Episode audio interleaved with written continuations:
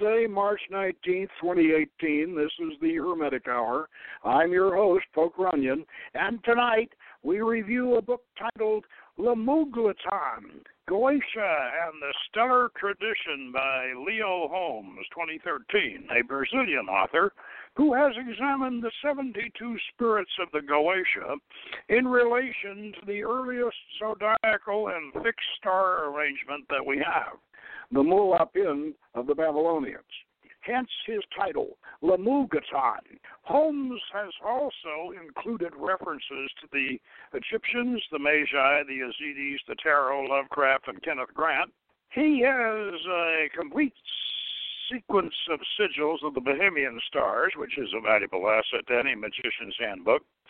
And he agrees with us that Baal and Astaroth are Baal and Astarte and advances his zodiacal circle from the age of Taurus to the age of Aries, as we have done in our Master Mandala, and he has also declared that Zagan, number 61, is the Canaanite god Dagon, which we will certainly consider. This is a small quarto book in limited edition, published by the Fall of Man Press. Our copy, provided by Frater Damuzi, is number 260 of 300.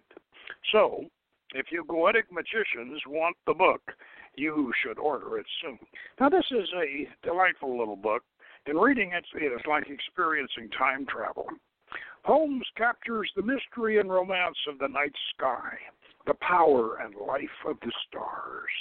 And although he mentions the ancient Egyptian Dendera zodiac and the catalog of day and night demons attributed to, decan, to and quinances of the zodiac, he rightfully concludes that the Egyptians learned their astrology and astronomy uh, from Mesopotamia, and and he concentrates on the Mul Apin, which is the earliest Babylonian sequence of 71.6 asterisms or fixed stars that circle the heavens.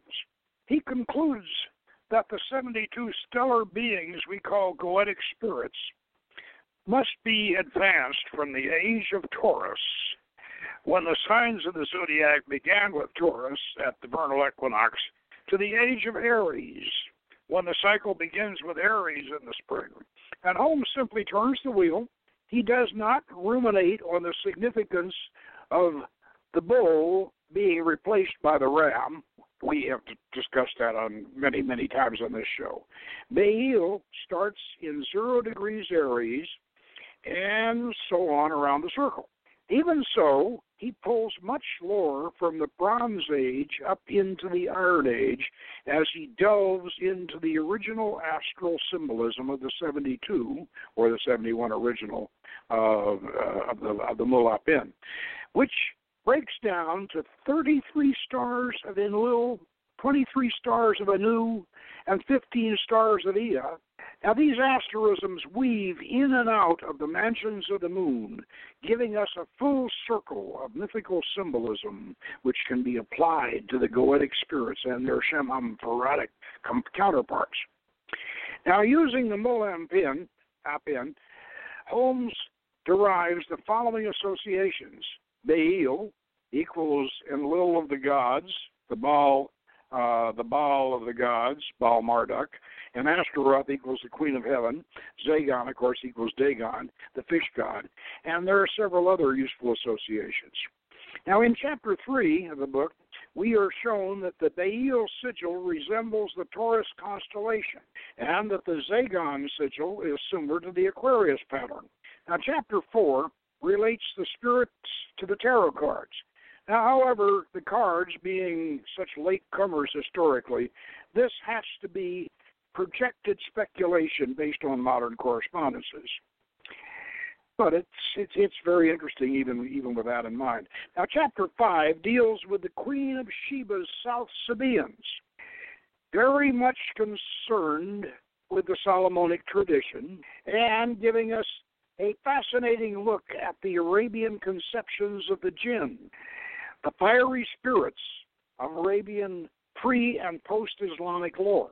I'm going to read a short section from um, page 53 of the book on that, uh, which comes from the from the Testament of Solomon, which dates back to about um, uh, about uh, 300 A.D., as I recall. I see.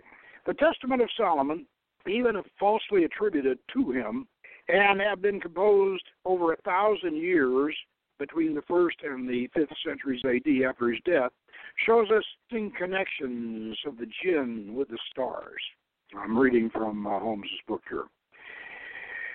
And I, Solomon, seeing them, questioned them and said, Who are ye? But they, with one accord, said with one voice, We are the 33 elements of the cosmic ruler of the darkness. Now, that would be the 30, 33 stars of Enlil. And the first said, I am deception. And the second said, I am strife.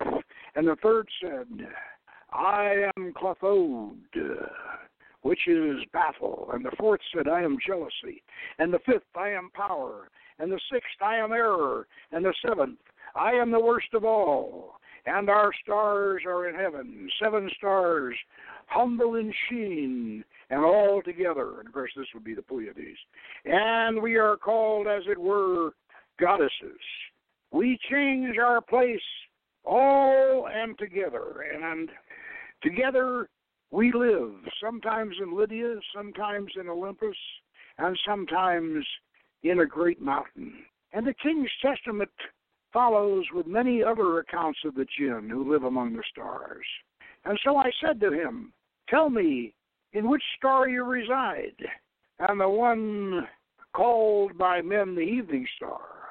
And the following paragraph is even more explicit.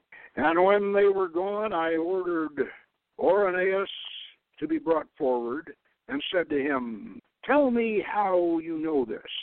And he answered, we demons ascend into the firmament of heaven and fly about among the stars, and we hear the sentences which go forth upon the souls of men, and forthwith we come. And whether by force of influence or by fire or by sword or by some accident, we veil our act of destruction. And if a man does not die by some untimely disaster or by violence, then we demons transform ourselves in such a way as to appear to men and be worshipped in our human nature. I, therefore, having heard this, glorified the Lord God, and again I questioned the demon, saying, Tell me, how you could ascend into heaven being demons, and amidst, and amidst the stars and holy angels intermingle. And he answered, Just as things are justified in heaven, so are on earth the types of all of them. For there are principalities, authorities, world rulers, and we demons fly about in the air, and we hear the voices of the heavenly beings and survey all the powers and as having no ground on which to alight and rest, we lose strength and fall off like leaves from trees. And then, seeing us, imagine that the stars are falling from heaven. And but when it is not really so, O King, but we fall because of our our, our weakness, and because we have nowhere anything to lay hold of. And so we fall down like lightnings in the depth of night, and suddenly we set cities in flames and fire the fields. For the stars have firm foundations in the heavens, like the sun and the moon. In the Old Testament, 1 Kings, verse 11, 4 through 5, Solomon is even said to have worshipped Astarte Ashtaroth in his old age. And so, how come would the king worship a slave jinn? This evidence shows that Solomon, being uh, being because of uh, influence or whatever other reason, was actually a servant of the jinn, a worshiper, and their messenger, not their lord. Leaves signs that the whole story might have been corrupted most probably during the monotheistic rule. But the stellar lore was not limited to Yemen, to Yemen. as Francis Rawlinson tells us in his Mazzaroth, and this ancient Arabian and Persian traditions.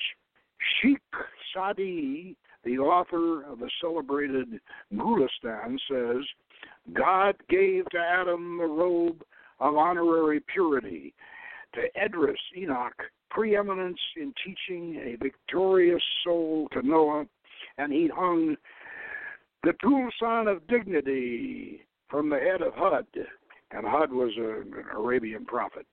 He girded Abraham, the friend of God, with a sword belt of attachment. He wrote the diploma of sovereignty in the name of Ishmael. Put the seal of royalty on the finger of Solomon, that's the ring, and the shoe of intimacy on the foot of Moses, the turban of preeminence on the head of Jesus. Sadi lived more than a hundred years, dying in 1296. He spent 30 years in study, 30 in travel, 30 in devotion and retirement. These fables may be found in the Koran. By other authorities, he has been supposed to be Eber or Heber, Genesis, verse 11 15. Holmes moves on to the Persian Zoroastrian influences. He briefly returns to the Arabians and the South Sabaeans. The South Sabaeans are not to be confused with the North Sabaeans of Haran. The South Sabaeans were the original Sabaeans, and they were they were uh, the Queen of Sheba's people down in what is today Yemen, and also extending over into Ethiopia. So let's read about the Sabaeans. The ancient Arabs very early corrupted their ancestral astronomy into Sabaeanism, the worship of the host of heaven. The Hamiarites chiefly worshiped the sun. The tribe of Mizraim, Aldebaran, the Tai Sohil, or Canopus, it was said to bring happiness to all whom it shone, probably from its name. The desired Muhammad's grandfather is said to have, uh, yeah, the desired Muhammad's grandfather is said to have tried to persuade the Quraysh to leave their images and worship the star Sirius, adored by the tribe Kais. Some tribes worshipped Al Mushari, the planet Jupiter. Others as Assad, worshipped Otarid or Mercury. The Arabs had seven celebrated temples dedicated to the seven planets. One in the chief city of Yemen, uh, to Al Zariah, the planet Venus. The temple of Mecca, where Muhammad destroyed 365 idols in one day and was said to uh, be dedicated to Saturn. These idols may have been one for each day of the year from stars rising on those days. They, however, continue to acknowledge the one supreme God, Allah Ta'ala, God Most High. That's a corruption of hell, the Canaanite god hell. They profess to worship in the stars, not but angelic intelligences governing them mediating between God and man. They attributed their religion to Noah, from whom, no doubt, they had astronomical foundation of it. This is one of the uh, most detailed accounts of uh, pre-Islamic paganism, Arabian paganism I've, I've read yet. Now, next he follows this with a very interesting essay on the Yazidis, which I will read now.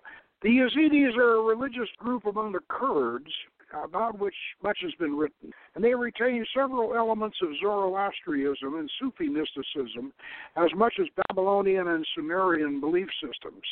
Central to their cult are seven angels or divine beings, strongly resembling the Persian Yazatas, of whom Melek Taus, their leader, is considered to be in charge of the earth. That's the peacock angel. According to the Yazidis, God put the world under the supervision of Heft Sir, the seven mysteries. After he created, I'm going to interject here something about the Maskim. We did a show sometime back on the Maskim, the seven, the seven evil spirits of, of ancient Babylon, and I refer you back to that. The other name by which Melek Taus is known is Shaitan, a name Kenneth Grant connects with the Egyptian uh, god Set. Shaitan Aiwass is a form of Set which recognized by Crowley as being his own holy guardian angel. Melek Tao's totem, the peacock, can connect him with Andro Andro Malek, uh, Andrealphus, and, Azra, and Azrael. However, it is important to mention that none of these links are accepted or even known by the Yazidis themselves, who in their banner include Sumero Akkadian scripts, especially the Dingir sign, a cuneiform mainly used as a determinative for deity, but that is often also used as a synonym for the sky, heaven, the star, and composes the ideogram for Mul, meaning asterism or constellation.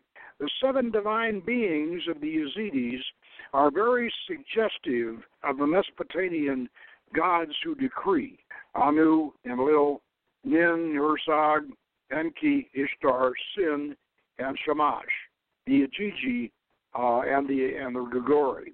Now the Watchers, as they are known in the West, appear in the Zohar, Nebuchadnezzar's dream, in the book of Daniel, and feature centrally in the book of Enoch. The seventh from Adam, Idris, or Enoch, was the ancient Jewish religious text attributed to him, which describes the fall of the Grigori, the Watchers, the angels who fathered the Nephilim, the giants who inhabited the land of Canaan. In uh, Numbers, uh, the, the, book, the biblical book of Numbers, thirteen thirty-three, we read, "And there we saw the Nephilim, the sons of of Anak, who came from the Nephilim, and we seemed to ourselves like grasshoppers, and so we seemed to them. And here it is interesting the word Anak, which strongly suggests Anunnaki, meaning those who from heaven to earth came, according to Sitchin. In chapter 8, it is said the angel Baraquil taught men astrology and Kokabel the constellations. The books sequence tells of the visits of Enoch and paid to heaven in the form of travels, visions, and dreams, along with the revelations he had. In the beginning of the 17th century, Sir Walter Raleigh affirmed in his History of the World that a part of the Book of Enoch contained the course of the stars, their names and motions, and that it had been found in Sheba, and that, of course, would be Yemen. And as a side note to this on the Yazidis, as a side note, one of our people recently uh, uh, uh, discovered that the Yazidis have a geomancy divination system very similar to ours. And perhaps we and the Yazidis are under the same stars. Now, chapter 6 deals with that small stellar grimoire called the Behenian Stars, a short catalog of 15 fixed stars and their sigils with their magical attributes. Some of them are Regulus, Alder, Aldebaran, Algol, Sirius, Arcturus. Of special note here is Althariah, the Pleiades, which Holmes equates with the goetic spirit Murmur. Now we related Murmur to Mot, the Canaanite lord of death, because he's the he's the spirit of the necromancers. Does and and brings forth the souls of the dead. Now does death lurk in the forest of the seven sisters? Well, this is an interesting speculation. Now, chapter 7 deals with the influences of Aleister Crowley, Kenneth Grant, H.P. Lovecraft, and on the and on the uh, author's stellar uh, Gnosis perspective. He traces this current occult theme, because this is very popular, as you know, this current occult theme through its extraterrestrial speculations linking UFOs, gray aliens, stellar influences, and Lovecraft's Cthulhu mythos with the Mul Apin and the later stellar demonic theories of medieval magic. He reveals Lovecraft's early fascination with occult astronomy and the influences of the moon and Polaris on his dream cycle stories and his Cthulhu mythos. And read some of this because he has a beautiful, beautiful selection on on uh, on Lovecraft here. And, you know, Lovecraft dreamed many of his stories. He actually dreamed them. H.P. Lovecraft was fascinated by astronomy. In 1903, he bought his first book about the stars. It was Lessons in Astronomy by Charles A. Young. Before that, it seems he used to mainly dream through his grandmother's copy of Geography of the Heavens by Elijah H. Burritt. In a letter to Maurice Moe in 1915, Lovecraft wrote, My maternal grandmother, who died when I was six, was a devoted lover of astronomy. And having made that, that a specialty at Lapham Seminary, where she was educated, and though she never personally showed me the beauties of the skies, it is her excellent and somewhat obsolete collection of astronomical books that I owe my affection to celestial science. Her copy of Burritt's Geography of the Heavens is today the most prized volume in my library.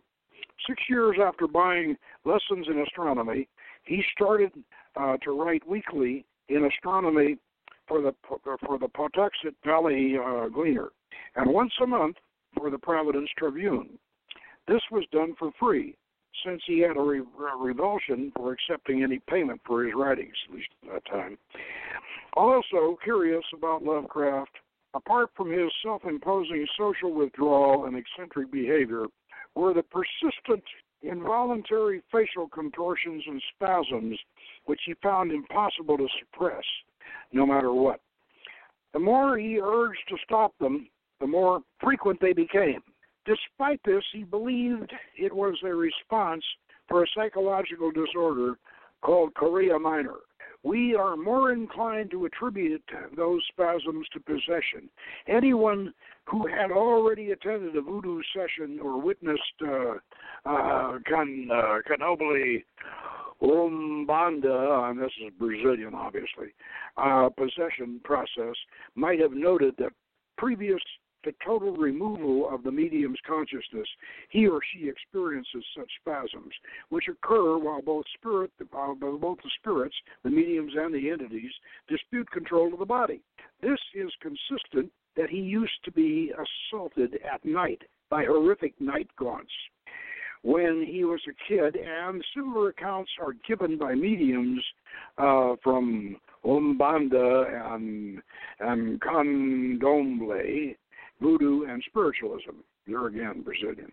As a mystic and sensible thinker, it can be that Lovecraft had, in fact, channeled most of his stories, at least the elements of which they consisted. The entire body of Lovecraftian mythos, well explored by Grant and others, is replete with stars, alien entities, and gods of the deep which in turn can be identified in ancient Near Eastern stellar traditions. Cthulhu, for instance, can have an etymological link with the man of, of Cutha, Cthulhu, which refers to the god Nergal, and in our opinion, this connects Cthulhu with the Mulapins, Cygnus, uh, Lacerta, and parts of Cassiopeia and, and Cepheus. Hastur, Cthulhu's half brother, is said to be related to Aldebaran, and therefore, interestingly, the relationship between Cthulhu and Hastur sometimes is said uh, to be arch rivals, sometimes they're said to be arch rivals, resembles a lot of uh, that of the Sumerian gods Ea and Enlil, who are also half brothers and rivals in many instances. Now, in Polaris, a short story published in December 1920. He writes this this uh, Polaris story, by the way. This this is this is beautiful, and, and uh, uh, it, it beautifully describes Lovecraft's relations with the heavens. In the north window of my chamber glows the pole star with an uncanny light. And through the long hellish hours of blackness it shines there. And in the autumn of the year, when the winds from the north curse and whine, and the red and the red leaved trees of the swamp mutter things to one another in the small hours of the morning. Under the horned waning moon, I sit by the casement and watch that star. And down from the heights reels the glittering Cassiopeia as the hours wear on, while Charles Wain lumbers up from behind the vapor soaked swamp trees that sway in the night wind. Just before dawn, Arcturus winks readily from above the cemetery on the low hillock, and Coma Berenices shimmers weirdly afar off in the mysterious east. But still the pole star leers down from the same place in the black vault, winking hideously like an insane watching eye that strives to convey some strange message, yet recalls nothing save that it once had a message to convey. Sometimes, when it's cloudy, I can sleep. Now, uh, this this uh, should, uh, if you if you've been holding back reading Lovecraft's uh, uh, Lovecraft's dream cycle stories, this should uh, should convince you to read the uh, the Testament of Randolph Carter and, uh, and Beyond the Gates of the Silver Key. Now, chapter seven deals, uh, as I uh, as I said, with with Aleister Crowley, Kenneth Grant, H.P. Lovecraft. Now to grasp the, the full importance of Lovecraft's references to Polaris, and of course also to the Mulapin, I suggest reading Arctos, the Polar Myth by Joscelyn Godwin. And I want to mention, you know, in relation to that, there's a long-standing theory that the Akkadians, the Akkadians who came down and took over uh, uh, from from the Sumerians, that they came down from the uh, Central Asian polar region, and they brought with them this polar mythos, which then later appears in the uh, the. I want to uh, mention that Holmes has a source book for the uh, and the source book is Babylonian Star Lore by Gavin White. And uh, I, you know, as soon as I realized this, when I when I started reading the uh, when I started reading the uh, uh, I ordered Babylonian Star Lore, and Amazon delivered it right before the show uh, tonight. So I'm sitting here with a nice fresh copy of Babylonian Star Lore, uh, which is a beautiful book, and it has, you know, it deals with all the the the, uh, the ancient um, uh, the ancient Assyrian and, and Akkadian uh, Star Lore of the of the Mulapin, and and uh, it details it details in much greater detail um, the much of this Babylonian lore that um, that, that uh, Holmes has uh, got in in you know it's his source book, and I strongly recommend it. And uh, just to give you an idea of how important it is, let me uh, go to page 18 here. We'll see just you can see just how how uh, important this is in relation to our tradition. Now, the principal elements of this doctrine were most clearly articulated many centuries later by the Roman polymath Macrobius in his commentary on the dream of Scipio. Macrobius divulges some fragments of esoteric lore concerning two mysterious heavenly gates. One of these gates, located in the region of the winter solstice, is called the Gate of the Gods. It is the portal through which the souls of the dead travel from earth into the afterlife. The portal is the gate of the gods because the souls of the deceased, divested of their earthly raiments, return to the heavens whence they came. In the words of Macrobius, they return to their rightful abode of immortality to be reckoned among the gods. The other gate, located in the region of the summer solstice, is called the Gate of Men because it was the portal through which souls journeyed to the earth to be born in the world of men. Um, now, that that is one of the one of the great secrets of celestial mythology, and of course, celestial and, and, and the initiatic code, and uh, and Macrobius's commentary on the dream of Scipio is required reading for our Crater fourth degree. Um, so I want to mention that because Babylonian Star Lore by Gavin White is is a book that you should have along with uh, along with the LeMulgeton because it's it's his major source work. Now to sum up, The LeMulgeton is a book every Solomonic magician should have, and I hope it will be available after the remaining 40 copies are sold. Remember now, of course, that this the, the, the copy we have that Frater Damuzi provided for us uh, was copy number 260 of, a, of this edition limited to 300. Now, a similar book, The Phoenician Letters by Wilfred Davies, 1979, is now selling for $400 a copy. So, a word to the wise should be sufficient. And this uh, this LeMulgeton is from is from the Fall of Man Press. Now, um, we have covered uh, we have we have covered uh, um, uh, the LeMulgeton fairly well. And the Babylonian star star lore uh, is, as I say, is is a very detailed book, and uh, and this is the third edition. So it's been out since 2007, and it's now 2014.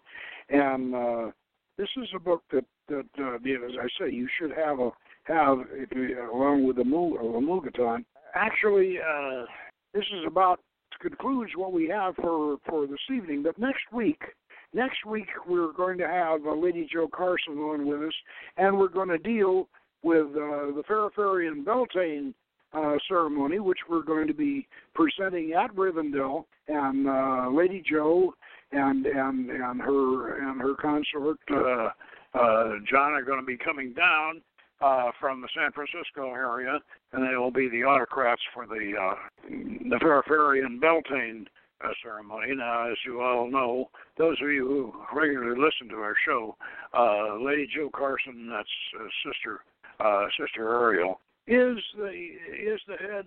She's the I call her the Avatrix, the Avatrix of Feraferia. She she's the successor of, of Frederick McLaren Adams and, and his lady Svetlana of Feraferia. And we will look forward to having her uh, talking about uh, the Feraferian Beltane. Uh, well, it'll be on the 20th. Yeah, I just corrected. It'll be on the 28th, but they'll be coming down on the 27th. But the, the actual ceremony will be on the 28th. So those of you here in the uh, Southern California area who would like to attend, you'd get a you know get a hold of us. Uh, you know, uh, I think you I think you all know how to reach us. Uh, get a hold of us and and and, and you know let us know that you'd like to attend. And uh, you know, uh, Feraferia has been our has been our sister lodge, our sister uh, tr- uh, uh, tradition for well ever since ever since the 19, the early 1970s. So until then, uh, good magic, and we'll uh, we'll see you next Thursday.